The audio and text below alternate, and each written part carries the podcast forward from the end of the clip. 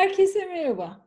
Geçen hafta başladığımız yeni normal söyleşilerimize devam ediyoruz bu haftada. Geçtiğimiz hafta izleyenler olmuştur. Serdar Ener'le konuşmuştuk. Çok kafa açan, zihin açan e, bir söyleşi olmuş diye o kadar çok geri bildirim aldım ki bu da benim kafamı açtı ve bu hafta henüz yeni başlamışken daha ikinci haftasında bu projeyi yeniden markalamaya karar verdim ve projenin adını değiştiriyorum. Tribüşon diyorum.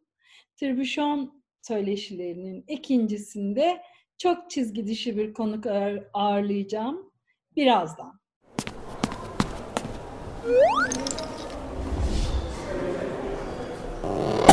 Neden tribüşon? Winston Churchill savaş yıllarının yaşandığı zorlu dönemlerde çevresine sık sık şunu dermiş. Bizi kurtaracak tek şey tribüşon anlayışı. Neyi kastediyor Churchill? Hayata farklı bakabilen, geleneksel anlayışın dışına çıkabilen, e, problemlere farklı yaklaşan, fırsatları görebilen insanlara ve onların bakış açılarına ihtiyacımız var. Tribüşon anlayışı bizim bildiğimiz anlamda aslında yaratıcılık.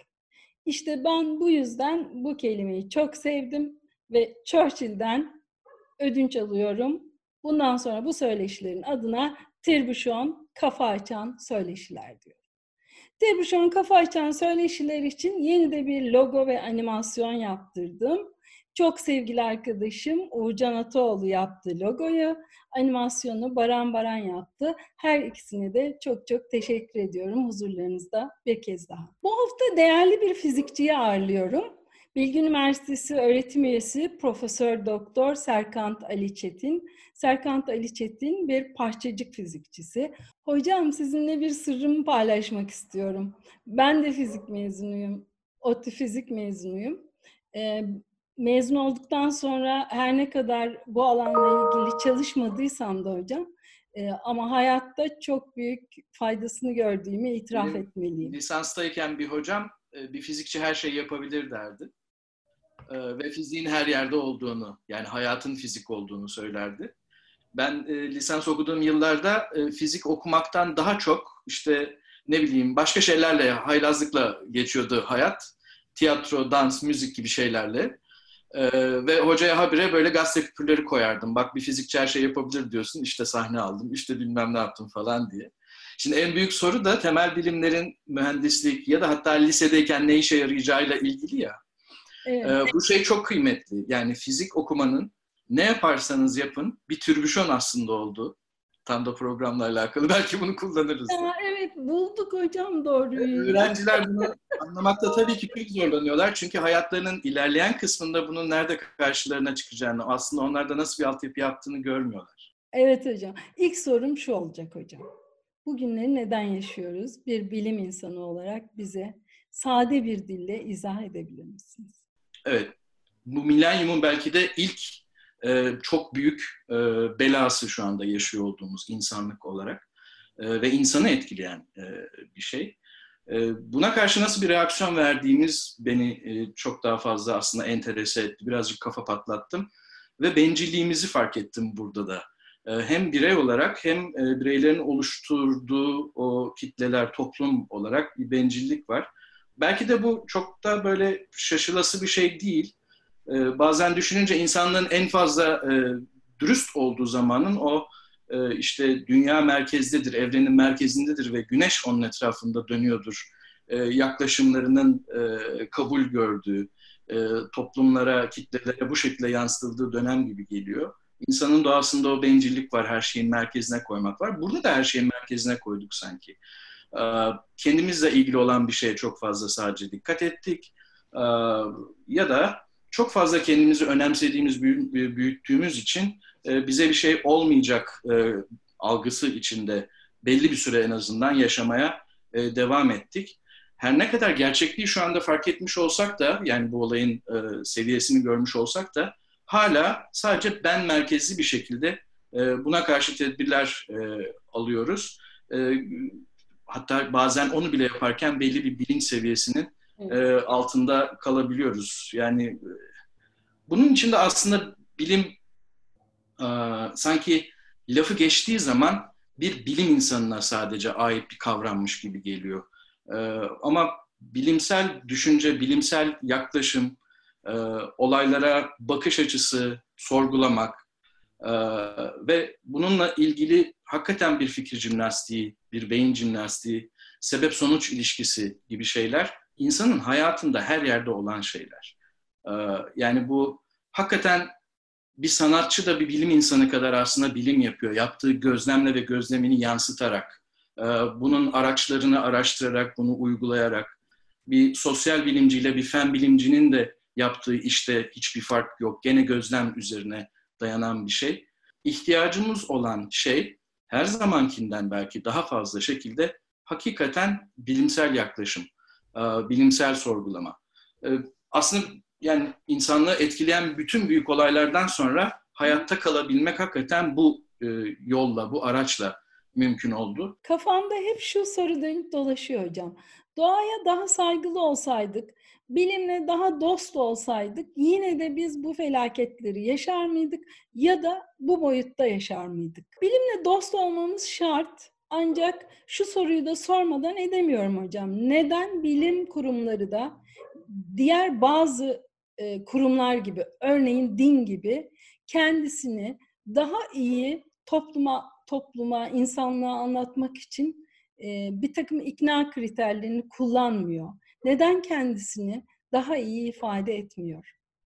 İki tane vurgulamak istediğim noktaya değinmiş oldunuz. Onlardan e, yani bir tanesi bu en son söylediğiniz bilim kendini doğru ifade edebiliyor mu? Tam da söylemeye çalıştığım aslında oydu. Herkes bilim insanı olmak zorunda değil. Herkes bilimi e, mevcut anlayışımız, kavrayışımız çerçevesinde olduğu gibi kavrayabilecek birikimde, yetkinlikte olmak zorunda değil. Bahsettiğim bilim yapmaktansa e, bilimsel bakış açısına hayatımızın olağan akışı içinde sahip olma potansiyeli. Bunu canlandırmak. Aslında bu tamamen eğitim öğretim sistemiyle de alakalı. Tamamen aile içindeki büyümeyle de alakalı. İnsanlarla, komşularla ilişkilerimizle de her şeyle alakalı. E, ama bundan ziyade biraz geri adım atarak kabule e, veya verilen bir şeyin öyle olduğu, onun üzerine de söylenenin sadece yapılmasının doğru olduğu gibi yaklaşımda olduğumuz zaman o zaman bilimsel yaklaşıma sahip olmamış oluyoruz. Ee, kendimizce bir şeyleri sorgulamaktan imtina ettiğimizde, geri adım attığımızda e, yine bundan uzaklaşıyoruz. Bilimsel düşünebilmek için bilim insanı olmak gerekmiyor. Ee, bu bir aslında yaşam tarzı. Varoluşumuzun içinde bu var. Çünkü hayatta kalma içgüdüsü kaçınılmaz bir şekilde etrafı gözlemlemeyi ve sorgulamayı gerektiriyor. Her türlü canlı için aslında bu var. Yani doğayla ilgili çok temel bir şey var. Bence doğaya duyulan ya da duyulmayan saygı aslında insanın kendine duyduğu veya duymadığı saygı. Ee, tamamen birebir örtüştüğünü düşünüyorum bunun. Ee, kendinizi çok fazla merkeze yani işte güneş dünyanın etrafında dönüyor benim dediğiniz noktada doğruyu kavramamış oluyorsunuz. O yüzden sonraki olacak olayla ilgili de doğru öngörüde bulunmuyorsunuz. Hocam siz aynı zamanda CERN'de çalışan bir bilim insanısınız. Türkiye'yi de e, orada e, temsil ediyorsunuz ve Atlas projesinde çalışıyorsunuz. Bize kısaca anlatabilir misiniz? CERN nedir? Ne yapar? Orada neler oluyor? Aslında CERN 1952'de tam da demin dediğim gibi böyle savaş yıllarından sonra e, kurulmuş olan e, bir konsey ve şu soruyla kuruluyor. Ne yaparak e, tekrar hayata döneriz toplum olarak, Avrupa kıtası olarak? E, bunun cevabının bilimde yattığı anlaşılıyor. E, ve o zaman nükleer yapıyı anlamak çok kıymetli, çok önemli, çok bilinmez. Bunun için böyle evinizde deney yapmanız yeterli olmuyor. Sadece üniversitenizde hatta ülkenin kendi imkanlarıyla bir şey yapması mümkün olmuyor. Ve ülkeler bir araya gelerek bunu dert ediyorlar. Yani kafanın önünde koyuyorlar ve e, bununla ilgili nasıl bir işbirliği yaparızı e, dert etmeye başlıyorlar. Bunun sonucunda da Avrupa Nükleer Araştırma Konseyi kuruluyor 1952'de. Bir iki sene sonra bu bir teşkilat halini alıyor. Çünkü artık bir yol haritası e, mevcut neler yapılabileceği e, görüşülmüş durumda. Bu teşkilat adını, adını alıyor CERN dediğimiz aslında bu bir akronim Fransızcası bu teşkilatın. E, ve parçacıkları, atomu daha iyi anlayabilmek için deneyler yapılıyor. 1952-54 geldik 2020. Ee, hani onlarca sene geçti. Ee, yarım asrı devirdi. Nedir burada yapılan? Bir de en fazla sorulan şeylerden bir tanesi ne işimize yarayacak? İşin ilginci temel araştırmalarda e, hiçbir zaman ne işe yarayacak sorusunun cevabı aranarak işe başlanılmıyor. Anlamadığımız, kavrayamadığımız, nasıl olduğunu bilmediğimiz bir şeye eğilmektir aslında temel araştırma. Bunu şeye çok benzetirim. E, bu büyük şehirlerde şu aralar kentsel dönüşümlerden sebep her yerde inşaatları görüyoruz önce boşalıyor, ondan sonra yıkılıyor, ondan sonra da büyük bir böyle atık oluyor orada. Kamyonlarla onu boşaltıyorlar. Ee, çoğu kez deniyor ki işte daha başlamadılar. Başlasa biter, 6 ayda biter. Fakat o 6 ayda biter kısmına kadar çok önemli bir şey yapılıyor. O moloz atılıyor. Sonra çok derin bir çukur kazılıyor. Zemin etüdü yapılıyor. O zeminde o yükseklikteki binanın durması için ne gerektiyse ona göre bir işlem yapılıyor. Ve uzunca bir sürede aslında bu alıyor. Ama bu bittikten sonra yani o bina yükseldi. Artık var orada insanlar yaşıyor. Hiç kimse zamanında o, o kadar derine bir çukur kazılması, oranın tedbirinin alınması ile ilgili bir şeyi görmüyor o anda. Temel bilimlerdeki temel tam da bu aslında. Bugün teknoloji olarak hayatımızın gündelik çok standart parçası gibi gördüğümüz her şey ama her şey hakikaten zamanında acaba neymiş diye altını kazdığımız, sadece e, meraktan nasıl bu süreçlerin işlediğini anlamak için yaptığımız çalışmaların sonucu.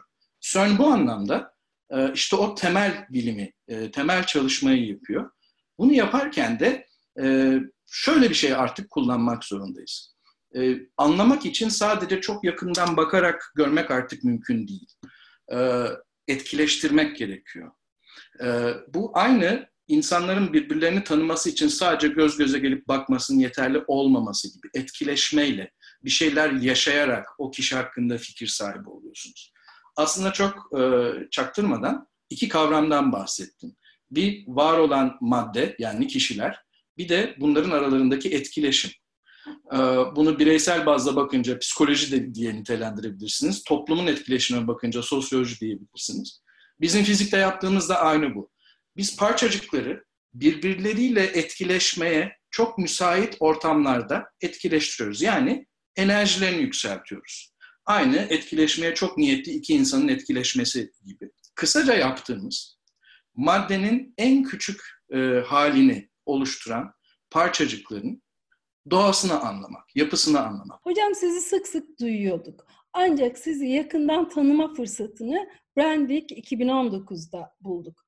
Yarın için bugün diye çok şahane bir sunum yaptınız orada ve dediniz ki CERN'de evrenin yapı taşlarını anlamaya çalışıyoruz ama bunu yaparken de teknolojinin sınırlarını zorluyoruz. Ve teknolojinin sınırlarını zorladığımızda ortaya çıkan bir takım ürünler, teknolojiler zamanla insanın günlük hayatında yer buluyor, kendisine uygulama alanları buluyor. Şimdi size sormak istiyorum. CERN'den bizim hayatımıza giren teknolojiler, ürünler nelerdir? Biraz bahsedebilir misiniz? En fazla sevdiğimiz şeylerden biri o ekrana dokunmak mesela. Dokunarak evet. işlem yapmak. Aslında dokunmatik ekran da aynı World Wide Web gibi e, CERN'de icat edilen bir şey. Hızlandırıcı kontrol odasında artık sistemlerin devamlı değiştirilmesindense e, basarak bir şeyleri komutlara e, göndermek yani ekran üzerinde dokunarak yapmak ihtiyacı bir mühendisin e, ilk dokunmatik kapasitif ekranı keşfetmesiyle e, sonuçlandı. Bunlar ama çok eski yani bu bahsettiğim mesela 1970'ler. Bilgisayar faresi dahi e, mantık olarak ilk olarak aynı mühendis tarafından ihtiyaçtan bulundu. E, şu anda bu bahsettiğim en küçük parçacığın e, ve onların etkileşmesinin nasıl gerçekleştiğini anlama derdinizi e, karşılayabilmek, bu soruların cevaplarını bulabilmek için kullanmak zorunda olduğumuz araçlar böyle tabiri caizse bakkalda hazır raftan alıp ya da internetten sipariş edip evinize gelecek şeyler değil. E, iki türlü e, zorluğu var bunun. Bir, mevcut teknoloji e, bizim ihtiyaçlarımıza e, derman olması için bayağı bir ilerletilmek zorunda oluyor. Yani teknolojinin sınırlarını zorluyoruz. Bizler bunu kullanıyoruz. Fakat bizler temel araştırmacıyız. Mühendislerle ve uygulamalı bilimcilerle beraber çalışıyoruz. Biz ihtiyacımızı karşılarken ya da karşıladıktan sonra uygulamalı bilimci bunun e, başka nerelerde aslında dertlere derman olabileceğini uygulama alanında çok hızlı bir şekilde görebiliyor. Ve şu anda hayatımızda yine aynı World Wide Web gibi, dokunmatik ekran gibi e, çok daha yakın zamanlarda, son 10 yıllarda ya da 20-30 yıllarda e, hiç fark etmeden kullandığımız, isterseniz sağlık alanında tanı teşhisten tedaviye, isterseniz kullandığımız ürünlerin daha dayanıklı olmasına kadar her yerde parçacık hızlandırıcıları kullanılıyor. Ee, dünya genelinde on binlerce hastane parçacık hızlandırıcısı kullanarak e, tomografi çekilmesini sağlıyor mesela. PET cihazları bu sayede var. Bu sayede çalışabiliyorlar. Ee, radyoterapi dediğimiz teknoloji aslında direkt parçacık hızlandırıcısıyla bir parçacığın vücuda ışınlanması. İletişimle ilgili neler var hocam? İletişim aslında ihtiyaçtan gene ilerledi.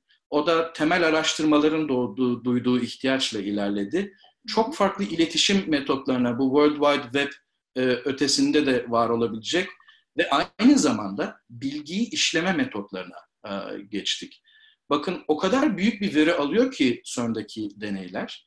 E, bu kadar büyük bir veriyi hem saklayabilmek hem de analiz edip ne olup bittiğini anlayabilmek için çok büyük bilgisayar sistemlerine ihtiyaç var hemen işte süper bilgisayarlar, çok büyük bilgisayar sistemleri vesaire düşünülebilir. Evet, fakat şu anda bu veri, CERN'de alınan veri tüm dünya geneline bir ağ ile ızgara gibi böyle kaplamış bir sistemin içinde dağınık hesaplama yöntemleriyle analiz ediliyor. Ve bu yöntemler aslında bizi bulunduğumuz dönemde neye getirdi biliyor musunuz bu yüzyılda? Ee, Endüstri 4.0 dediğimiz şeyin aslında var olabilmesini sağladı büyük veriyi nasıl ele alacağımızı, büyük veriyle nasıl başa çıkacağımızı aslında temel bilimdeki önümüzdeki büyük veri yığınıyla başa çıkarken tecrübe ettik. Ve bu dağıtılmış hesaplama sistemlerinde geliştirilen e, analiz metotları, kontrol metotları, e, bir şeyleri nasıl diagnoze edeceğiniz, nasıl monitör edeceğiniz, nasıl takip edeceğinizle ilgili süreçler bizim geliştirmemizden sonra o kadar farklı yerlerde uygulama alanı buldular ki artık üretici üretiminde bu Endüstri 4.0 dediğimiz şekilde bir üretim anlayışına geçiyor. Dijitalize, veri üzerinden hızlı karar mekanizmalarının var olduğu bir sürece geliyor ve üretimin verimini dönüştürüyoruz. Hocam sizi tekrar Brandwick'e götürmek istiyorum. Sunumunuzun e, içinde bir tane özel reklam filmi hazırlatmıştınız. Salonda bulunan marka yöneticileri ve iş insanları için. Önce o reklam filmini buraya bir almak istiyorum. Sonra da sorumu soracağım.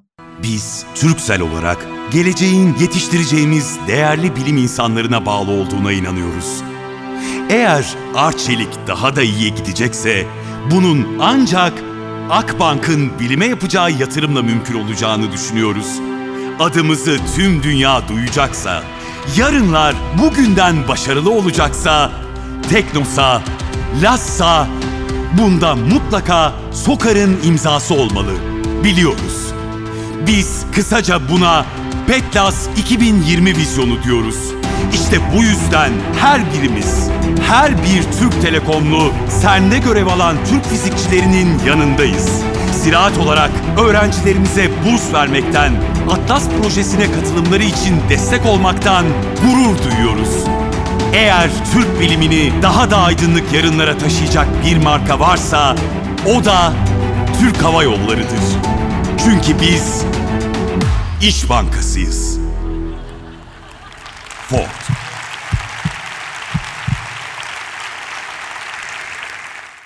Evet, şimdi de soru hocam.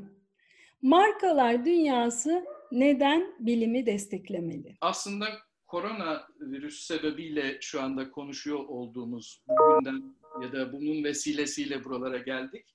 Ee, aynı şey. Çünkü hepimiz ancak birlikte varız. Ee, kimi kere daha doğrusu aslında olması gereken şey gerçekten devlet politikası olarak, e, bilim politikaları olarak, teknoloji politikaları olarak bunların yer alması ve hani ilk kesilecek, ilk tasarruf yapılabilecek kalemler olarak nitelendirilmemeleridir. E, bunların oturmadığı durumlardaysa aslında ülke için önemli ağırlık merkezi olan, olabilecek olan e, yatırımcılar, özel sektör, üreticiler de hepimiz bir olduğumuz için e, burada devreye girebilmeli. E, ama bunu tabii bir sürdürülebilir ve ha bu şekilde oluyormuş o zaman devlete ihtiyaç yok şeklinde söylemiyorum. E, acil durumlarda bu ihtiyacı karşılamalı ama sağlıklı olan da aslında yani Amerika'ya da baktığınızda, Avrupa'daki birçok ülkeye de baktığınızda özel sektörün araştırma geliştirmeye yatırımı e, ve illa sadece kendi alanıyla ilgili ürüne yönelik değil, büyük resmin parçası olmaya niyet ederken ki yatırımı azımsanmayacak bir seviyede ve sürdürülebilir bir seviyede. Ama burada daima özel sektörün bu yatırımıyla beraber devlet politikalarının, kamu kurumlarının e, beraber paralel hareket etmesi söz konusu. Bizde böyle bir sistem oluşabilmiş değil. Benim umudum e, belki de gerçekten firmaların bu desteği ve yatırımıyla bu e, şu anda doğru yolda olmayan eğrimize bir kırma getirerek onu yola sokmak, tabiri caizse böyle bir hayat suyu vermek söz konusu olabilir diye düşündüm. Brand Week sırasında izleyicilere e, izleyicilerle paylaştığım o e, reklam filmini yaptırmak ve e, kurgulamak altında da aslında bu fikir yatıyordu. Herkese bir çağrı yapma fikri yatıyordu. E, özellikle sıfırdan bire gitme konusunda bir eksikliğin farkında olmak yetmiyor. O zaman eli hep beraber taşın altına e, sokalım istedim. E, umarım doğru sesi e, getirir hemen olmasa da e, zaman içinde. Son soru geliyor şimdi de hocam. Eski hayatımıza döndüğümüzde yeni normallerimiz neler olacak? Muhtemelen hepimiz kendi yaşam tarzlarımızla, kendi dinamiklerimizle e, şu anda ezber bozan bir süreci yaşadığımız için bunun e, o ezberi bozduktan sonra yerine bir şeyler koyma çabasındayız. Ben bu kırılmaları e, bu şekilde olmasa dahi e, yani böyle bir felaketle gerçekleşmesi üzücü bir şey. Ama insanın hayatındaki küçük böyle kırılmaların da çok sağlıklı olduğunu genelde düşünürüm. E, belli güvenlik koşulları altında e, olmak e, kaydıyla tabii ki de. E, haliyle birçok şey kırılacak. Kırılan şeyler tekrar bir araya gelirken aslında yeni koşullar sebebiyle gene evriliyor. Gene farklı yeni bağlar oluşturuyorlar. E, benim burada gözlemlediğim şey şu. Aslında bilim camiası olarak bizlerin yaptığımız iş doğası gereği alışkanlığımız halinde böyle hani e, genlerimize artık neredeyse işlenmiş olan bazı unsurların toplumda daha net bir şekilde ses bulacağını e, umuyorum. E, bilimle olaylara yaklaşmanın, e, bilimsel e, cevapları aramanın e, bir anlamda öncelik ve önem e, kazanacağı bir günle e, sonuçlanacağını umuyorum. Çünkü şu anda dünya genelinde konuşulan şey hep bilimsel sonuçlar üzerinden ne olacağıyla ilgili. Ama benim için en kıymetlisi e, bu süreç ve sonrasında e, kafalarda daha fazla soru işaretlerinin, e, sorgulamanın ve alınan cevapları illa kabul etmeyip irdelemenin söz konusu olduğu bir bilinç seviyesine e, ulaşırsak ne mutlu e, derim. E, daima bu tür şeyler bu tepkiyi en hızlı verebilen mekanizmaların hayatta kalmasını zaten. Aslında bu da bir doğal seleksiyon. Bu reaksiyonu geliştirebilen birey veya toplumlar aslında e, bir anlamda hayatta kalabiliyorlar. Ben de bunun bizim yeni gerçekliğimizin normu olacağını düşünüyorum ve umuyorum. Çok teşekkürler hocam. Hem verdiğiniz bilgiler için hem de çok karmaşık olan bilimi bize bu kadar yalın bir dille anlattığınız için çok ama çok teşekkür ediyorum. Ben teşekkür ediyorum. Çok keyifliydi. Sağ olun.